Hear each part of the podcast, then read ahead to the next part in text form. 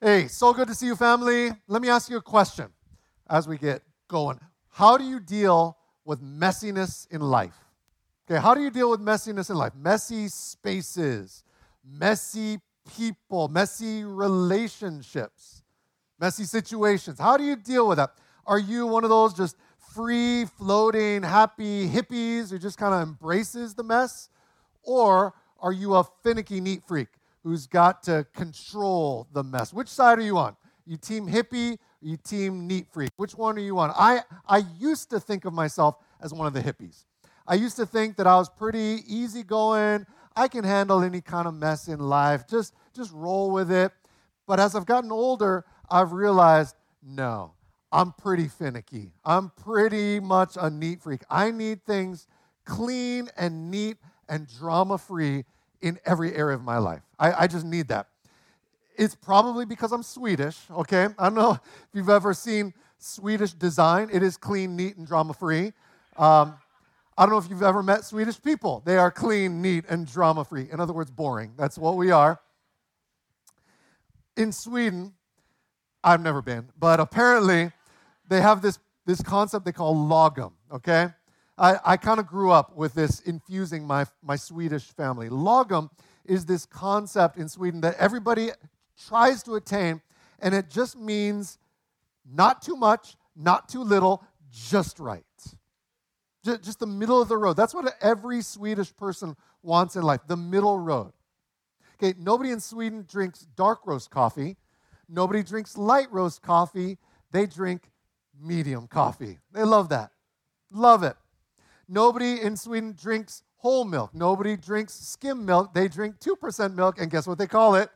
Medium milk. Oh, yeah, that's really good medium milk. How do you like your steak, sir? Medium. Where do you want me to set the temperature in the car, honey? Medium. That, that's what we are always looking for in life clean, neat, drama free. But here's the problem life is not clean. Life is not neat. Life is really, really messy. This world is messy.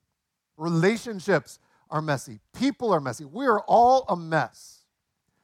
That's what we're going to see over the next couple of months because we're going to get to know the messiest folks in the New Testament, the Corinthians. But we're also going to see the love and grace of Jesus Christ for messy people like the Corinthians. Messy people, messy situations, messy churches. So if you got your Bible, open to 1 Corinthians chapter 1. We're going to launch right into it this morning. 1 Corinthians chapter 1. So, how do you handle messiness? Do you try and control it? Do you try and ignore it? Do you embrace it? Well, the Corinthians were a hot mess, and Jesus waded right into the mess alongside them. You know why? Because messiness is a sign of life. Only dead people and dead churches make no messes. Right now, there's somebody in your life who is a hot mess. Somebody in your life right now. If you can't think of that person, you're that person. That's kind of the rule of life, right? You're dealing with some kind of mess in life. So, are you going to allow Jesus to come help you deal with the mess or not? That's the question Paul's going to be answering, uh, asking the Corinthians. And I can't tell you how much I've been looking forward to launching this study of this book. Because, I mean, I love Romans, I love Ephesians, but this book is so unique. This letter is so unique. It is the most complete wide ranging letter that Paul wrote. I think it's the most relevant letter for the world we're living in today. I mean, think about any issue that we're dealing with right now in our culture, in the church at large, in our lives. Man, Paul is probably going to tackle that issue in this book. Over the last few years, the church in America has been dealing with divisions and conflict, sexuality and gender identity, singleness, marriage, divorce, mysticism versus intellectualism, charismatics versus conservatives. And Paul's going to deal with every one of those issues because the Corinthians were dealing with every one of those issues. Now, if you're new to church, new to Christianity, maybe you've got no idea who these people are, the Corinthians, let me give you just a, a quick little bit of context. Corinth was a city in Greece just south of Athens. There's still a city called Corinth, still to this day. But uh, that city is it, it was ancient and it was destroyed by the Romans in 146 BC. But then it was rebuilt by Julius Caesar in 44 BC. You probably had to read Julius Caesar when you were in high school. You remember that? Et tu, Brute. That's the guy. He restarted, rebuilt the city of Corinth just before he was assassinated by Brutus.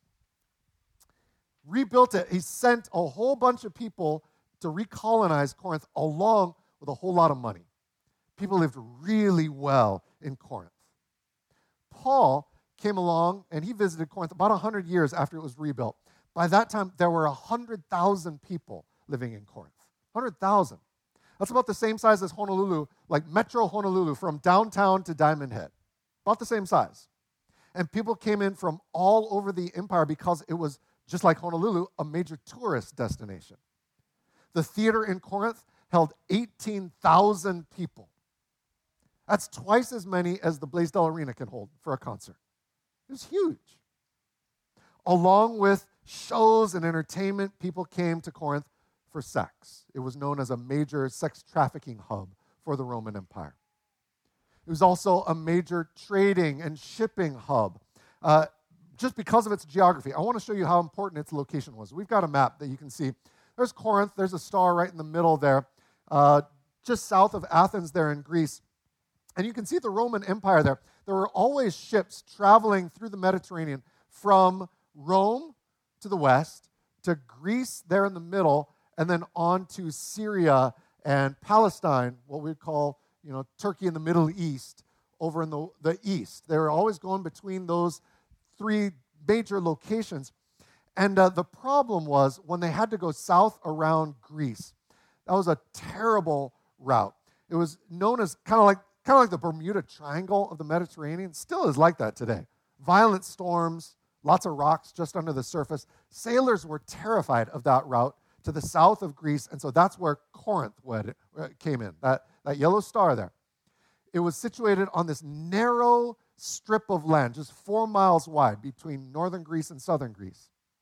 And so sailors would actually pull their ships into Corinth, drag them out of the water, drag them across four miles of land, and then drop them back in the water on the other side. So every day there would be hundreds of ships inching across the land right outside of Corinth which meant every night there were thousands of sailors coming into town. They're eating, drinking, buying supplies, supplies like tents, and that's where Paul came in.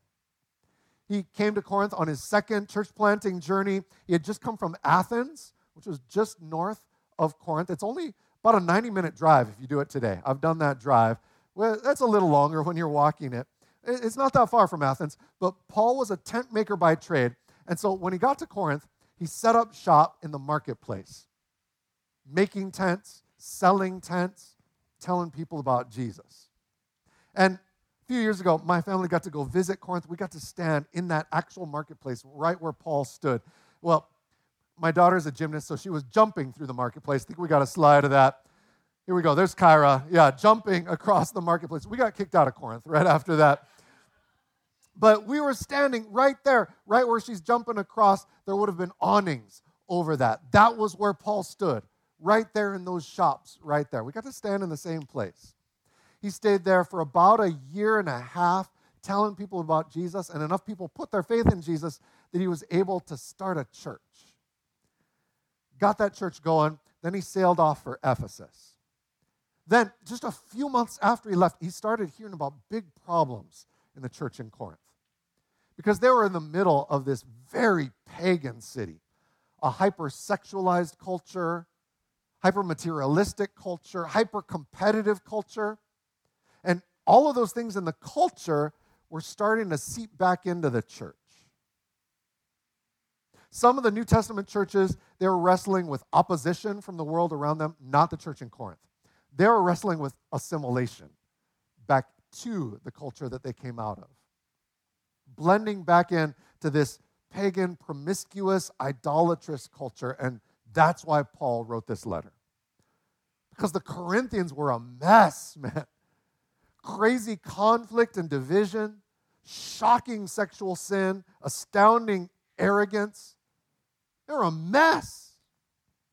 But today we're going to be blown away by the grace and love that Jesus has for messy people like the Corinthians, messy people like us. So let's pray, then we'll dig in. Father, thank you so much for your love for messy people. We are a mess. Some of us just hide it better than others. Either we are actively dealing with a lot of mess in our own lives right now, or we have people in our lives who are messy. We need you to come alongside us in our mess. And so, thank you for this letter that shows how much you love messy people and how much you want to serve and bless messy people by helping us overcome our mess through your love and grace. Help us to be transformed by Jesus today. It's in his name we pray. Amen. So, last week we had a little bit of a Pentecostal moment during our worship. This week we're going to swing the pendulum. We're going to go Presbyterian this Sunday, okay? We're going to stand for the reading of God's word. You ready for this? Let's stand together. We're going to read God's word together. You can just listen along, actually. You can, you can just follow along as I read 1 Corinthians 1, starting in verse 1. Here's what Paul says Paul, called as an apostle of Christ Jesus by God's will, and Sosthenes, our brother, to the church of God at Corinth, to those sanctified in Christ Jesus, called as saints, with all those in every place who call on the name of Jesus Christ our Lord, both their Lord and ours. Grace to you, peace from God our Father and the Lord Jesus Christ. I always thank my God for you because of the grace of God given to you in Christ Jesus that you are enriched in him in every way, in all speech and all knowledge. In this way, the testimony about Christ was confirmed among you, so that you do not lack any spiritual gift as you eagerly wait for the revelation of our Lord Jesus Christ. He will also strengthen you to the end, so that you will be blameless in the day of our Lord Jesus Christ. God is faithful. You were called by him into fellowship with his Son, Jesus Christ our Lord. Thanks. You can have a seat. And as we were reading that, I, I, don't know, maybe that didn't make a lot of sense to you, knowing what you know about the Corinthian church. Didn't seem like what Paul was saying matches reality. Maybe you're going, wait a minute, Paul. You're saying the Corinthians are sanctified and blameless? No, man, these people are completely unsanctified, unrighteous. You're going, wait a minute, Paul. You're saying the Corinthians are enriched in every way? Yeah, it, it kind of seems like they are morally bankrupt. Like they got nothing going for them. You're saying the testimony of Christ is confirmed in them? No, they've got a terrible witness. They're a terrible witness to the world around them. The testimony of Christ is not confirmed in them. The Corinthians are exactly the opposite of everything that Paul is saying about them.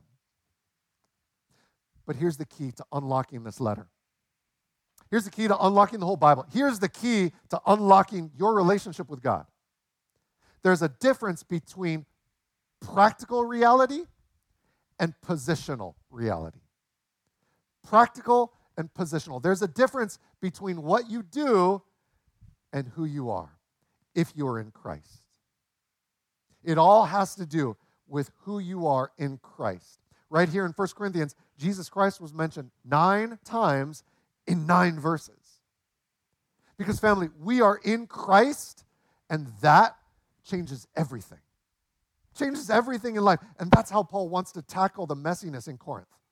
That's how he wants to deal with the sin and conflict and confusion. He wants to help them work through the mess by reminding them who they are in Christ. You want to know how to deal with your mess? whether it's sin, conflict, confusion, here's how you do it. Remember who you are in Christ. And here's number one you are called in Christ. That's what Paul said twice, verse 2 and verse 9. You're called. And fun little fact that's the same exact word in Greek as it is in Hawaiian. Kaleo. Same word means the same thing to call, to, to voice something. And that's a powerful word that you see all through the New Testament. In 1 Peter 2, it says you're called out of darkness into his marvelous light. Romans 1 says you're called to belong to Christ Jesus. 1 Thessalonians 2 says you're called into his own kingdom and glory. 1 Corinthians 7 says you're called into a realm of peace. The Bible says you're called into freedom, into hope, into holiness. You are called into all of these incredible things. And it's not like it was when you were a kid and your mom called you to dinner. You remember that? It's not like that. Because maybe you were in the middle of a video game. Mom's like, it's dinner time, come on. What would you say? Mom, it's, it's Madden NFL. There's only two minutes left in the half. And then there's the second half. You know, you, when your mom calls, you may or may not come. It's not that way when God calls. When God calls your name, when God calls you into his family, when God calls you into his blessing, you're going to respond. Paul says in Romans 8, those he predestined, he also called. And those he called, he also justified. And those he justified, he also glorified. So when God calls your name, you respond. You respond because it's a good feeling when your name is called. It's a good feeling. Like, remember when you were in elementary school? They were picking teams for whatever they played at recess. It's always a good feeling when your name is called, right? When I was in elementary school, my first elementary school at least, Foursquare was the big thing. You guys remember Foursquare? It was huge at our school. And I was a Foursquare beast, okay? I was so good. Nobody could get me out. I could play all recess every day. I was that good by the time I was in third grade, okay? I dominated the Foursquare court every day. Then the summer before fifth grade, we moved to a new neighborhood, and I went to a new school, and I couldn't wait to show these kids my epic Foursquare skills, okay? I just knew that once they saw me play Foursquare, they'd put me up on their shoulders, march me around the playground like I was an MVP in the, the Super Bowl, okay? I just knew that's what was gonna happen. So, first day at school, I'm just waiting all morning. Can't wait for recess to come and go show off my Foursquare skills. I'm just watching the second hand slowly move. You remember watching the second hand in school? It always went in slow motion, man. You just, come on, move. Well, finally, tick, it went to 10:15. The bell rang. Everybody ran out to the playground, and I went out to look for the Foursquare court, and there was no Foursquare court. This school didn't play Foursquare. They played kickball. I was terrible at kickball. Terrible on my soccer team, they stuck me in the goal because I was so bad at kicking the ball. Every time I kicked the ball, it would go 90 degrees from where I wanted it to go. I was terrible. So I went out and I, I tried playing kickball. I knew I was terrible, but first pitch, I just whiffed it. Like no contact at all. Second, third pitch, the same thing. I struck out at kickball, okay? Has anybody in the world ever struck out at kickball? I was the guy who struck out at kickball. Terrible. So next day, guess what happens? They're picking teams for kickball. I got picked dead last. Dead last. And then every day after that, for the whole fall semester, dead last every day. Christmas break came, and I was like, that cannot stand, okay? This cannot be the way I live my life. And so I had 14 days of Christmas break. I decided I'm going to practice kickball all day long, every day. I practice 16 hours a day, just kicking a ball against a wall. 16 hours every day for 14 days straight. Finally, the first day of spring semester came. I go out to the kickball field. I get picked last, per usual, but then my turn comes. The ball gets rolled, and I just blasted that ball into the next zip code, okay? There was a kid in outer Mongolia who had a kickball land on his head. That's how far it went. Home run. Th- then the next time I was up, same thing. Home run with two other kids on base. I got three runs with that one kick. It was amazing. And so the next day, we go out to play kickball. Guess who gets picked first? I want Matt on my team. It was such an amazing feeling getting called. Well, here's the difference between kickball and Christianity. When God calls you, it's not because of your skills, your knowledge, your strength, your holiness, nothing like that. He said to Israel in Deuteronomy 7 The Lord has had his heart set on you, and he chose you. He called you. not because you were more numerous than all peoples, for you are the fewest of all peoples. No, it's because the Lord loved you. Because the Lord loved you. That's why He calls you. Because He loves you. Not because He needs you. Not because He can use you. Because He loves you. It's not utilitarian when God calls you, it's relational when God calls you. Don't miss that, okay? Don't miss that. Being called by God gives you a new relationship. Gives you a new relationship. That's what it said in verse 9 you're called into fellowship with his son, Jesus Christ our Lord. That's what you're called into, is a new relationship. And that relationship, as we'll see all through 1 Corinthians, that's going to change everything about your life. Having the relationship you have with the King of the universe is going to change everything about the way you live your life. Because if you're called in Christ, then number two, you're going to be sanctified in Christ. That's who you are. You're sanctified in Christ. Paul said in verse 2 the Corinthians are sanctified in Christ Jesus, called as saints, with all those in every place. Okay, he's talking about you here. All those in every place who call in the name of Jesus Christ our Lord. He's talking about you. You are sanctified. You're a saint. Did you know that? When you introduce yourself to people, you can be like, hey, my name's Saint Matt. You can say that. That is your title. It's amazing. That's the title you've been given if you're in Christ. Look at what it says in Hebrews 10. Hebrews 10 says, By one offering, he has perfected forever those who are sanctified. That's such a huge verse. By one offering, Christ has perfected everything about you. He's perfected forever those who are sanctified. His offering changed everything. His death took away your sin and it made you sanctified. His resurrection gave you new life and it made you perfect. Even though you don't always act sanctified and perfect. Man, the Corinthians, they're, they're as unsanctified as you can be. It's almost like they had a bucket list of sins that they wanted to try before they died. Almost like that. We're going to see that in this book. It's like they had this, this alphabetized list. Uh, hey, Crispus, what letter are we on this week? D. Okay, what's listed under D? Drunkenness.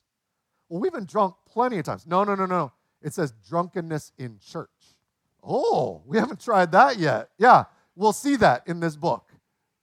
They tried everything. If you could imagine a sin or a error that a church might fall into, the Corinthians fell hard.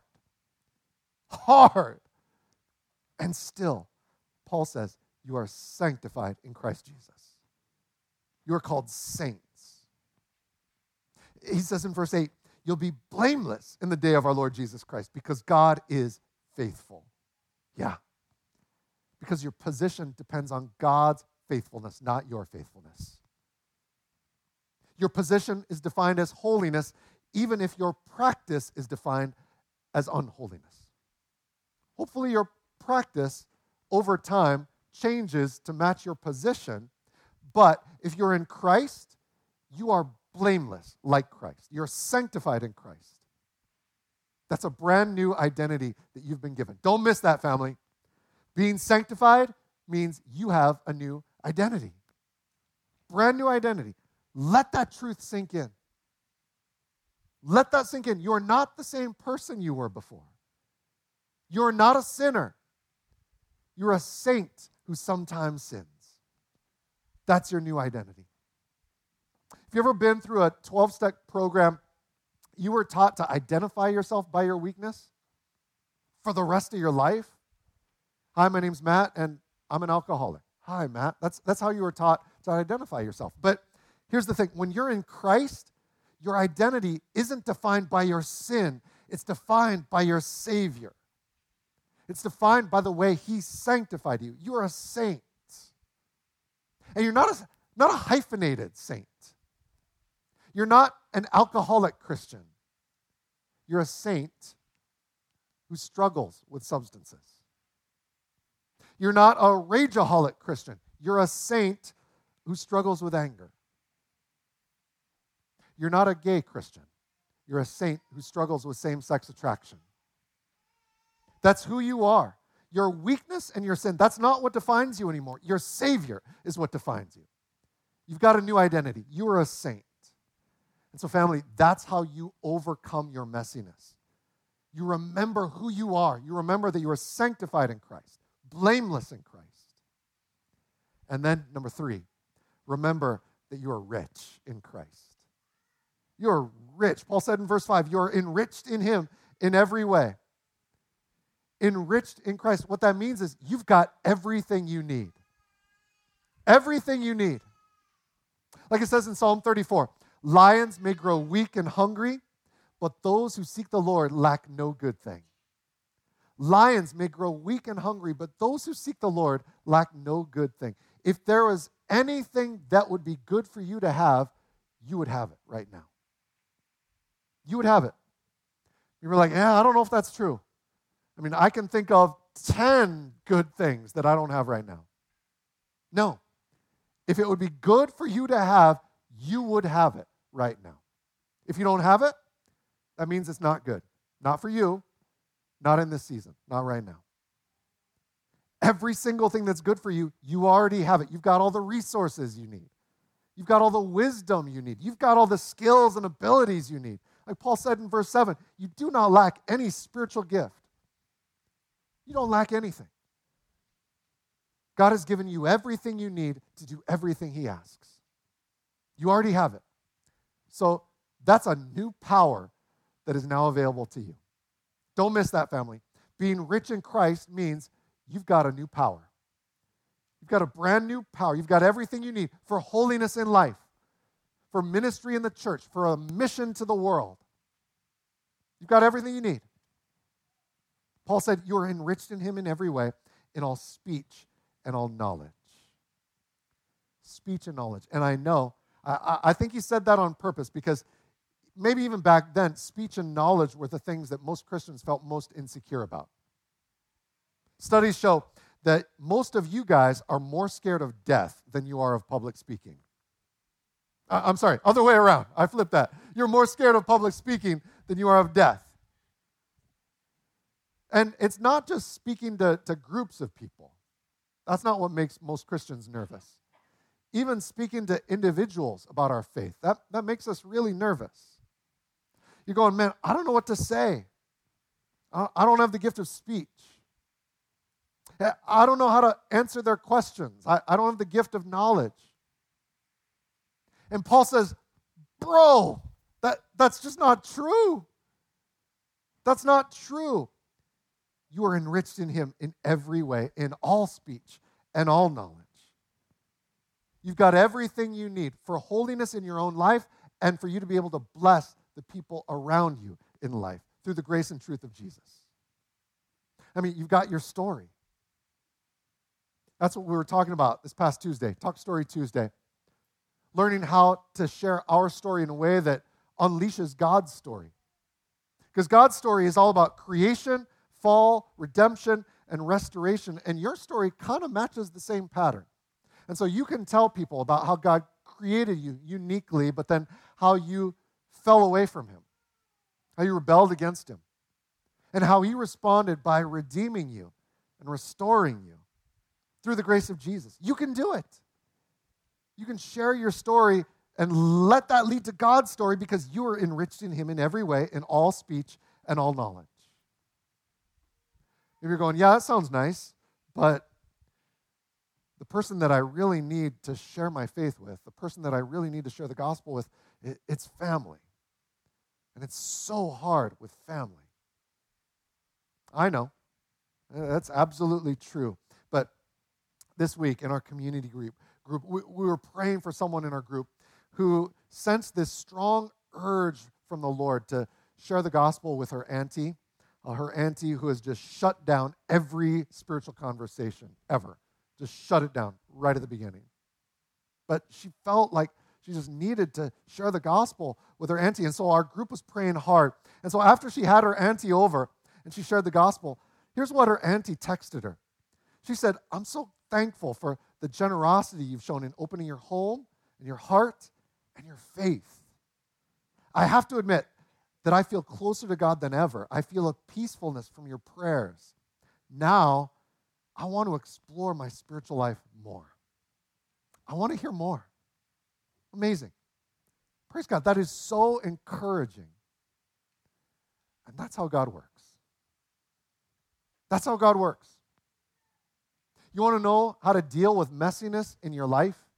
Remember that Jesus Christ has waded into the mess with you and that he has strengthened you, enriched you to be able to wade into the mess the lives of the people around you. You've got everything you need because you're in Christ. So, family, it's, start, it's time to start leaning into who you are. It's time to do that. That's what the whole rest of this book is going to be all about.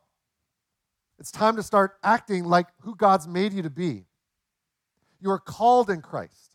You are sanctified in Christ. You are rich. You are rich in Christ.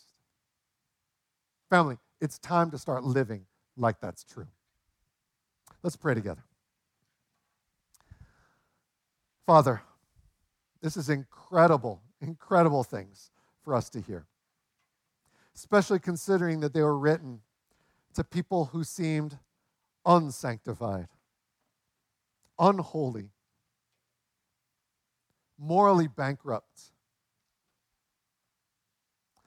Thank you for this amazing, scandalous truth that our relationship with you is positional, not practical.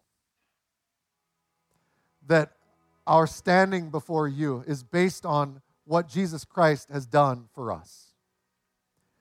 It is based on your faithfulness, not ours. Thank you that you sent your son, that he didn't want to stay away from the mess, but he actively came and engaged with the mess. And he's still here through his Holy Spirit, living inside of us, experiencing the messiness of our lives right along with us, mourning with us, but overcoming the mess through us. Thank you for that reality. And Lord, I pray that we would lean into who you've made us to be through the power of Jesus Christ. It's in his name we pray. Amen.